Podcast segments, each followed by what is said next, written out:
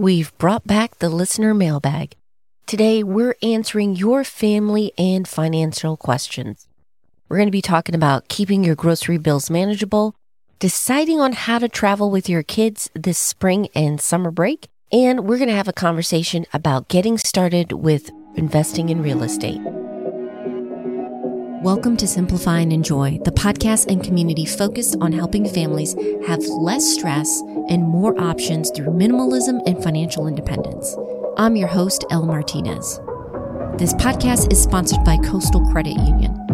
Coastal's mission is to help you live a better life by offering you a better way to bank. Find out how at bankbetter.org. One of my favorite parts of creating Simplify and Enjoy is this community. While I love sharing our journey as a family, it's absolutely fun when you chime in with your wins, stories, questions, and ideas. Today, we're going to be diving into those family and financial questions with our listener mailbag. First, we're going to look at how to save money on your grocery bill. Next, we're going to talk about how to decide what's the best way to take your next family vacation. Is it plane, train, or automobile? And then finally, we're following up from last week's episode where we covered different options in investing. There are so many different paths, which is why I'm glad I'm going to share a fun and informative conversation I had with the new podcast Stacking Deeds hosts, Crystal Hammond and Alan Corey. We're going to get into their own journeys with real estate and what advice they have if you're interested in getting started with that. We have a lot to cover, so let's get started. Let's start with this first question, which is finding ways to keep your grocery bills manageable while still eating well. It can be especially expensive now with inflation and the economy kind of shifting up a bit, but there are ways that you can save money on your groceries without sacrificing the quality of your meals. So here are some strategies to keep in mind. The first one is where you shop. It's true. You could be paying more for your groceries simply because of where you shop. You've probably heard, just as I have, that joke where whole food means whole paycheck. But there's more to it than just that store. The goal is not necessarily to go for a place where it's bottom dollar cheap. What you're doing is finding a grocery store that offers quality essentials at an affordable price and then you can still pick up those items at one of your old favorite stores. For us in this area here in Raleigh, our grocery of choice is Lidl. I also enjoy Aldi's, but then we get different treats at places like Trader Joe's. So again, it's finding that balance, getting those necessities at a really affordable price, and then you can treat yourself at a different store if you prefer. The second strategy is plan before you go out and buy. Now, when you hear the word meal plan, what are you thinking? If you're worried I'm going to insist that you come up with a detailed list of meals, have a spreadsheet, I have good news. You don't. Planning your meals can be easy and it will save you some serious cash in the store. Here's how I do it. One, real quick, it takes five minutes. Sounds simple. Open the fridge, pantry, and freezer to see what you already have. I don't want to get duplicates. I want to make sure that we don't waste food. Second is look for deals that your store has.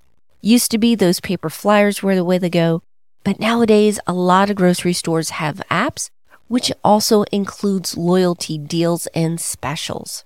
That can help you save money without spending a lot of time. The next step is sketch out your meals for the next week. So for us, dinners are the hardest because we try to mix things up and have a variety, while our other meals, kind of have a rotation of some favorites. A simple thing, even saying tacos this night, pizza this night, stir fry this night, gives you a better idea of what ingredients you need. So you're again not wasting food and maybe you get more of the same items that can be used over different meals, saving you some significant money. Another benefit of having that list is when you go there, you're more likely to stick to it and buy the items that you need. This is going to prevent impulse buying and keep you on your budget. Speaking of being in the store, here are a few strategies on how to become a deal hunter. First off, if possible, go for good quality generic brands. Often they're just as good as the name brands, but they can cost significantly less. In some cases, they may be made in the same factory, but just get a different label. Up seasonally for your fruits and vegetables. From my personal experience, most delicious and then also really affordable. If there's something that you like that's not in season, consider getting it frozen. You can usually get a good deal with that and include them with smoothies or uh, other creative ways with your meals. Finally, you can save money by buying in bulk, especially for those non perishable items that you use frequently. Like I mentioned, if you have some overlap with ingredients with meals, that's great because you can take advantage of any deals that are going on that week. Finally, kind of as a bonus tip, depending on the time you have available, is seeing if you can start off and do some meal prepping for the week. By cooking a few meals or even some of the sides in advance, this will help you resist the temptation of ordering out or eating out on those busy nights. Because once in a while, it's good to treat yourself, but if you do it too often, it can be expensive and break your budget. So there you have it. With a little planning and effort, you can slash your grocery bill without sacrificing the quality of your meals. Give them a try and let me know what you think.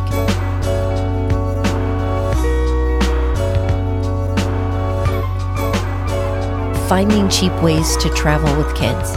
Perfect timing on this question because spring break is coming up for so many people. With family vacations being planned now, including ours, one of the first decisions you make is how you're going to get there. The good news is that there are several options available, including planes, cars, and trains. However, each one comes with their own list of pros and cons. So how do you figure out which one is best for your family? So let's go through them real quick. The first one, cars. This is something that we take advantage of if a trip is four hours or less. What I like about it is with a car, you have this freedom with the schedule. You leave when you need to leave or when you want. You can build it around the attractions that are on the road. You can adjust your schedule as needed. And if you have a fuel efficient car, it's pretty affordable. But the disadvantages, especially if you're going through a peak travel season, is the heavy traffic, road construction, which is always happening here in North Carolina. It can mean long travel times. Going to a place like Florida, that is 12 hours plus in a car. If you have little kids, that might not be appealing. So let's go to the other option, which is planes. Let's go to the next option, which are planes. Great for long distance trips if you're heading down to Florida, for us, I believe it's like an hour and a half tops to get down to Orlando from Raleigh. Having a direct flight is fantastic and great because if you have young kids, the travel time isn't necessarily that bad. Then you can either rent a car or if you're visiting family, they can pick you up. Again, when you go for travel can affect a lot of things. And the big down factor with air travel is the cost it can be pretty expensive, especially with airlines adding fees for extra things. And then also you have to consider, depending on the season of life you're in, your luggage situation. A lot of airlines have strict baggage limits, or you are going to be paying a lot in baggage fees. That's something you have to weigh as well. And the last one, and this is something we're considering new this year, is going by train, specifically Amtrak.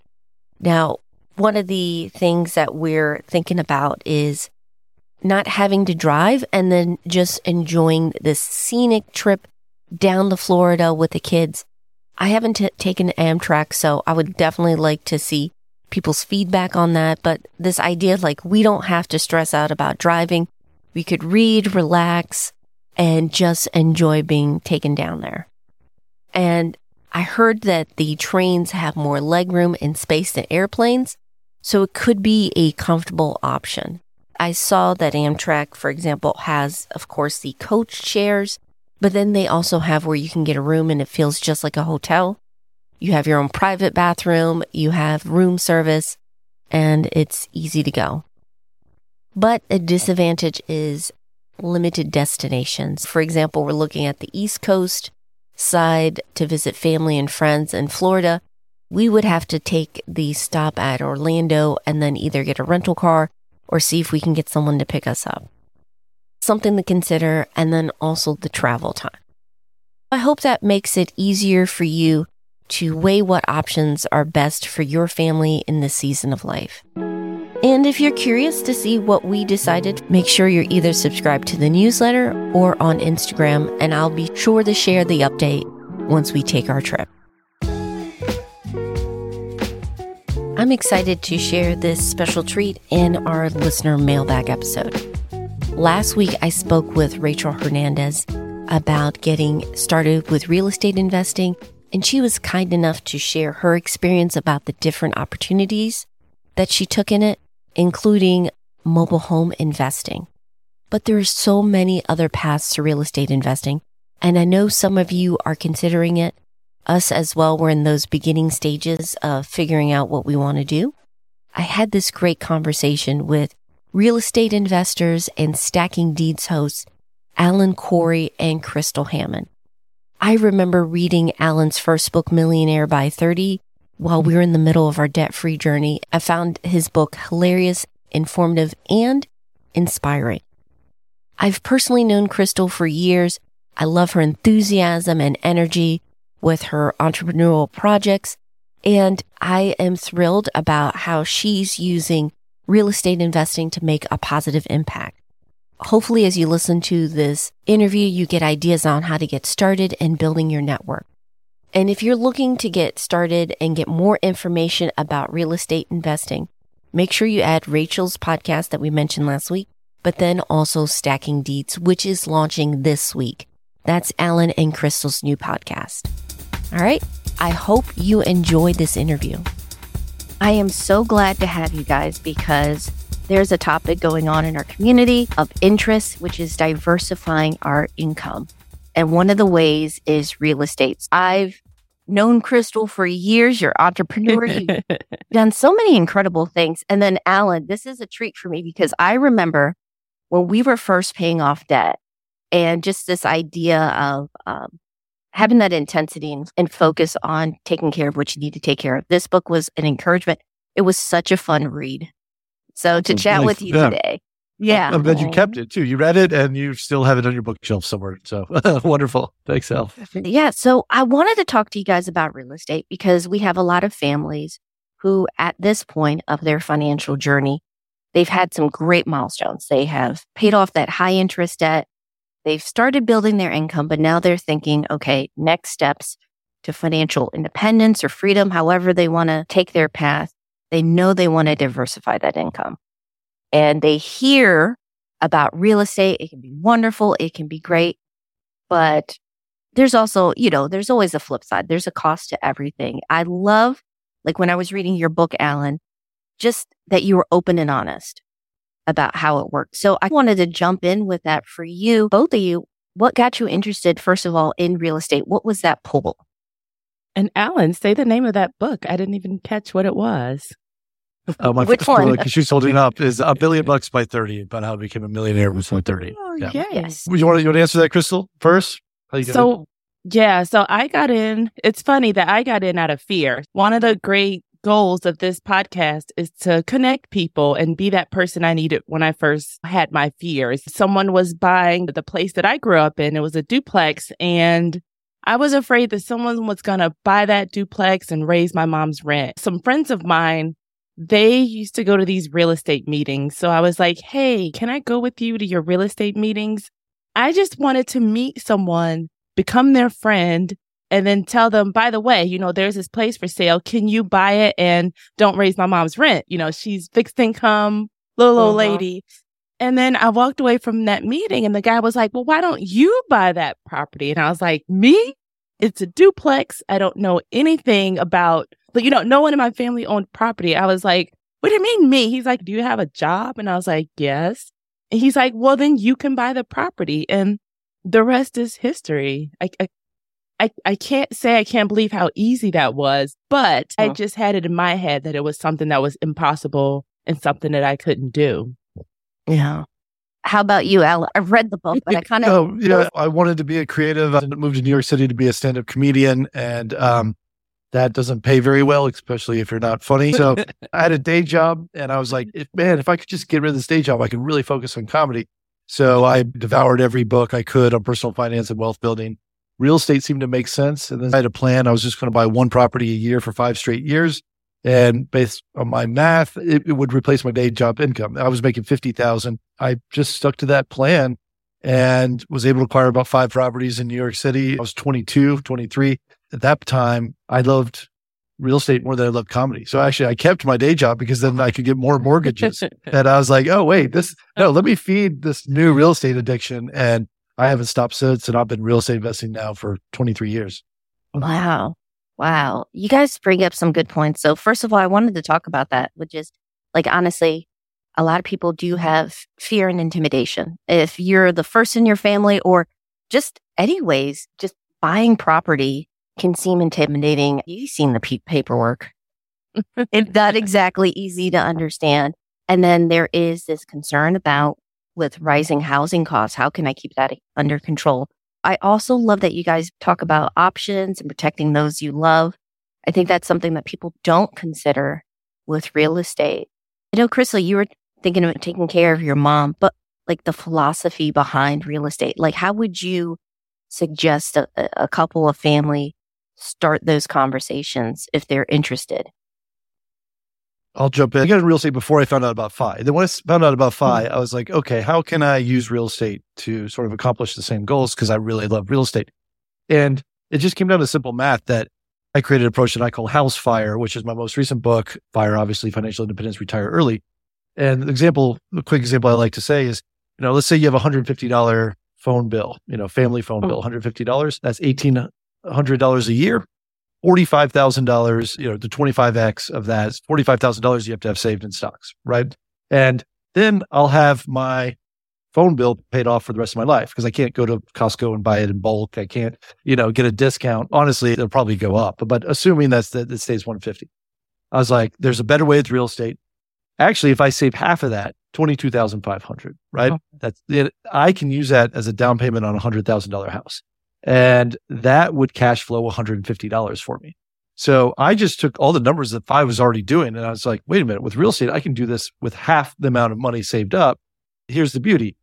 Even if my phone bill goes up, you know, with this house fire plan, that that's fine because my rent typically goes up that I'm charging each month. My principal balance goes down and my expenses get cheaper and my income goes higher. So this retirement plan, I just went through every single bill in my life and said, let me buy a house for this, for that bill. Let me find a house for this bill. Let me buy, buy a house for this bill. It took me half the time than your traditional fire method. And mm-hmm. each year now in quote unquote retirement, I get to live a larger and larger life because it's returns a larger and larger money. I'm not constrained on a budget like you would be if you're withdrawing 4% from a stock portfolio. And then I would even add to that another thing to talk about is especially with a spouse. I mean, I don't have a spouse. I have my plans. I talk things over with my plans. It's have a plan. Arm yourself with education. Like these are the prices. This is uh, what a realistic down payment looks like. Rates versus prices. When interest rates go up, prices tend to go down because inventories are higher because a lot of people think, oh no, interest rates are up. I'm not ready to buy. But I bought my first place, interest rates were 7%. A lot of times it's just education. I knew before I wanted to buy a piece of real estate, I had to go make friends with, you know, my friends that were in real estate. They attended mm-hmm. real estate meetings and they consistently went to these meetings once a month. So even the people that were at the meetings, these weren't, you know, scamsters, screw you over kind of people because they were there every month and they were all doing business with each other. And it was a roundtable. They were sharing, hey, I bought this property in this neighborhood. This is a great neighborhood at night, or this is not so great neighborhood at night. Mm-hmm. These are the numbers. They would actually say, this is the mortgage I received. This is the lender that I used, the mortgage broker I used. So I was in a room wow. full of people that was willing to share information because you know, if someone screwed them over, you know, if a plumber didn't show up, you know, his name was going to be mud at that next roundtable. You yeah. were surrounded by some cool people. So I would say, let's just see, see what it's about. You know, let's listen to to L's Park podcast episode and let's listen to Stacking Deeds pod- podcast so that we can know like what's out there. What are our options? We may find an option that works great for us. We may have an extra room we can rent out. We may be able to turn our garage into a separate unit and then that'll make great income for us. You're going to find out a lot of different unconventional think outside of the box kind of ways that you can invest in real estate. And some people, I feel like I'm talking so long. They don't want to do it long time. You know, I still have a W twoer, as yeah. people call, you know, nine to five. I love my job. So I like that this is something you can do part time, you know, still get a lot of information and a lot of value and make a lot of money out of it. Yeah, that's incredible again, you guys have a lot of good points. So I'm like trying to figure out which one to hone in on. But you talk about education, which I totally think that's a great first step. But this is usually like the biggest purchase or one of those big purchases of like, mm-hmm. want to get it done right. For you guys, the question that I'm wondering is for someone who say has bought a residential home for real estate, is there a difference either with the process or the mindset with buying a home specifically for investing? I answer this pretty easily. Most people want to make a lifestyle decision when they buy a house, which is mm-hmm. different than buying an investment property where it's a spreadsheet decision. So I usually say you want your house as ugly on the street and sexy in the spreadsheets because those usually make the most money because you can get the uglier homes for cheaper. Tenants don't care if it's ugly, but maybe if you're selling a primary residence, then they'll put the countertops mm-hmm. they want. This is the neighborhood I would want to live in. But just realize your tenants are not you. They're in different stages of their life. I've bought a $35,000 house before. And when I tell people that, they're like, oh my God, what a shack. And I was like, no, you should see how appreciative the tenants were. They had moved Potential. up into a house that was worth $35,000 to rent. Mm-hmm. They're proud. They had their family over. We're all at different stages in your life. It was livable. It was fine.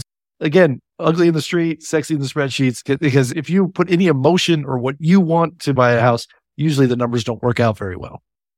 I yeah, love, love, yeah, I love that you said that, Alan, because it is, it's an opportunity, even for me. I see it a way to, as a way to bring up, to improve neighborhoods.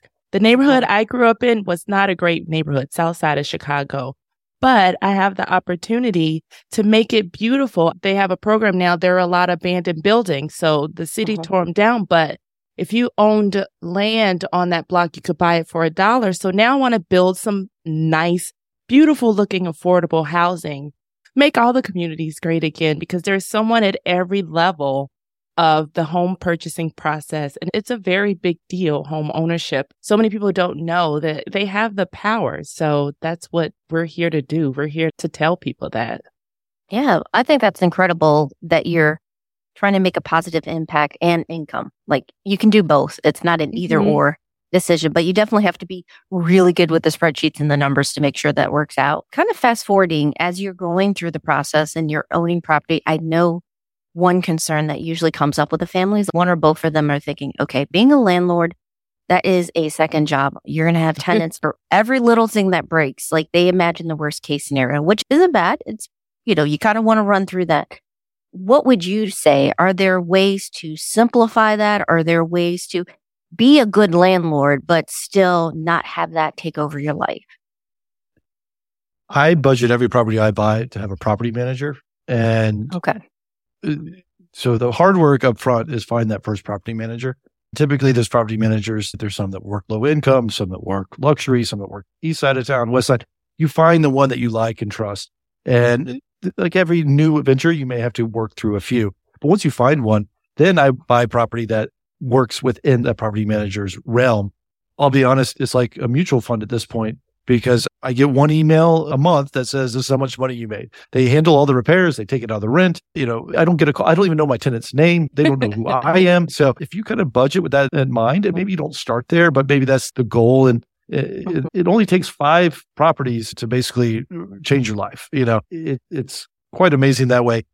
People say, well, that's very risky. And to me, again, back to the mutual fund approach, it's not risky. If you buy one house and it's vacant, you're losing money because you're still paying the mortgage and property tax and insurance. Mm-hmm. But if you got five houses and one's vacant, well, the four are going to carry that fifth house that's down until it's full, not losing money month to month. So the more properties you have, the bigger that mutual fund of houses that you're creating. Uh, I want to say the, the four letter word debt And that's good. good debt. Yeah, that's how you that's how you achieve that. But but I love it because even with good debt, you get good tax breaks within real estate investing and it basically protects you. And look at it that I've got fewer dollars into each house if I do have debt. So even if one, you know, yeah. Uh, house goes terribly, I've got four that'll carry it kind of thing. It's just spread the risk around. Yeah, I would say for me, I was on a smaller scale. So also have to get to know, I guess, what things you are confident in doing and which things you're like, okay, this is not me. Your net worth is your net worth. Is who you surround yourself with. When I turned my first place in this DC area into a rental, oh, I used to get those calls. I used to get nightmares.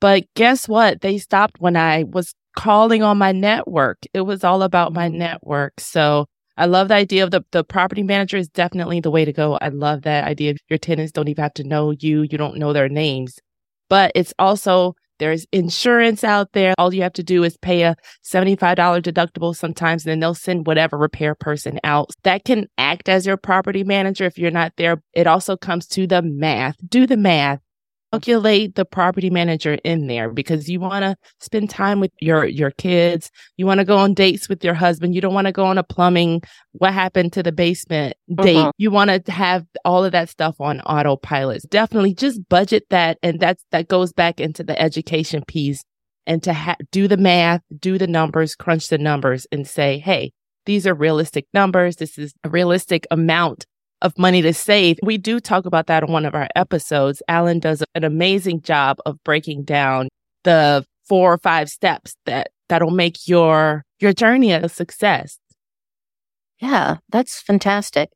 Both of you have mentioned having that network, having those connections, whether it's taking care of maintenance, managing the property, or having mentors. Where would someone who maybe doesn't have connections yet in real estate how did they find the good ones? And like you mentioned, Crystal, like don't get the scammers that give you like this horrible real estate advice and basically want to take your money. I would say start with someone you trust in the real mm-hmm. estate field. It be a property manager. It could be a real estate agent. It could be a mortgage lender. It could be a closing attorney, a contractor. One person who's like trustworthy and successful, they usually surround themselves with other tr- successful, trustworthy people.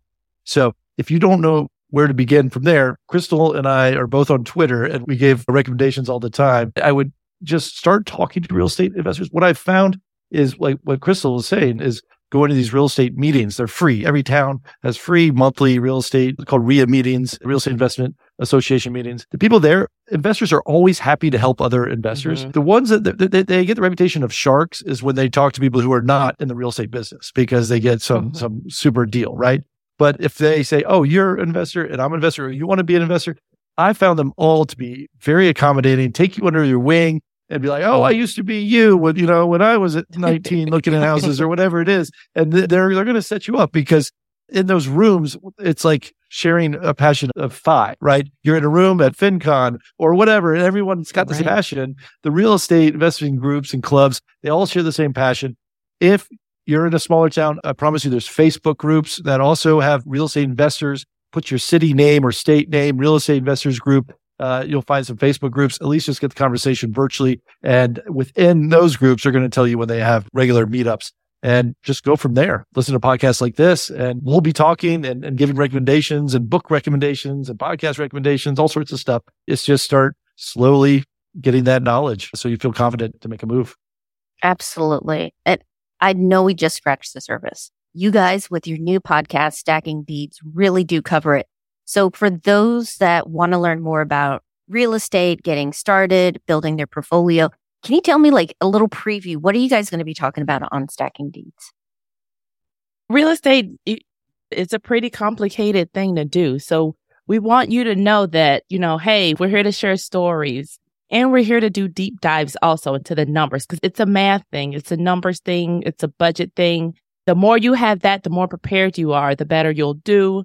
Also, surrounding yourself with good people. So, we're going to bring a lot of good people on. We like to think we're good people. We're on your podcast. Going back to the people part, the networking, it's going to take some time. We want to talk to you. We want to bring the right people in front of you just so you get comfortable. Because even after my first meeting of that, that mortgage broker that was like, Hey, you should buy the property. I'm like, Hey, you know, what do you guys think of this guy? You know, is he just, you know, blowing smoke? Take time. You ask questions. We want an open forum to our communities where people will be able to ask, get their personal questions answered and things like that.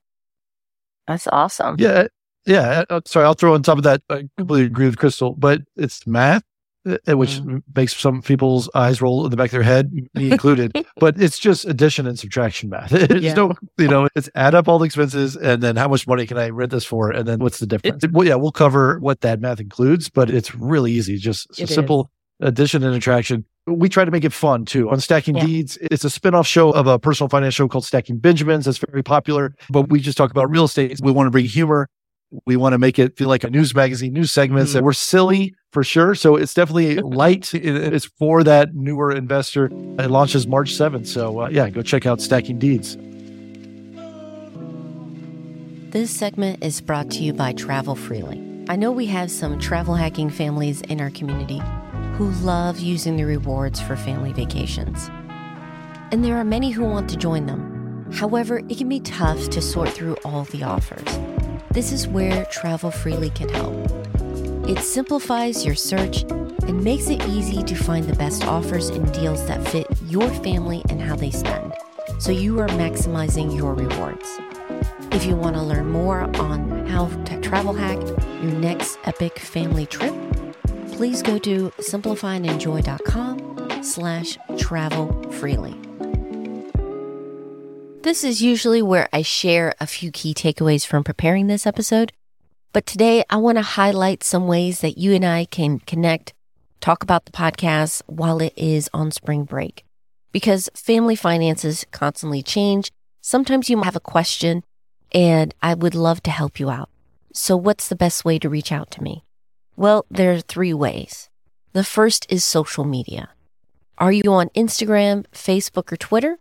That's cool. I'm there too. I'm at simplify underscore enjoy. If you ever want to say hi or just casually chat or ask a quick question, go ahead and tag me. The second is our private Facebook group called Thriving Families. Here we're focused on having conversations about situations that we're dealing with, swapping ideas, stories, and resources that have personally helped us. I do look at the group throughout the week but Thursdays are usually best to reach out to me. But anyways, if you tag me, I will see it and I will do my best to answer your question. If you want to join us on Thriving Families, just sign up over to Simplify and Enjoy slash FB. And then finally is the newsletter. It's free. You'll not only get the latest episodes, videos, and articles, but I also make sure to share helpful resources straight to you each week in your inbox. It's the easiest way to stay up to date with what's happening, share your ideas and questions with me, and then also have some input on the podcast. If you want to sign up there, just go to simplifyandenjoy.com slash listen. Thanks again for your support in the community. I look forward to chatting with you. Special thanks to you for being a part of this episode. Seriously, this is what I love about writing and podcasting for Simplify and Enjoy is hearing from you, whether that's a question, an idea for an article, or just updating me on what projects you're doing. As I've mentioned before, we are starting our spring break for the podcast next week. So if you haven't already, make sure you're subscribed to the newsletter. I will still be sending weekly updates. You can get behind the scenes information about upcoming episodes, and send again your ideas in. But until then, I hope you have a wonderful spring break. Take care.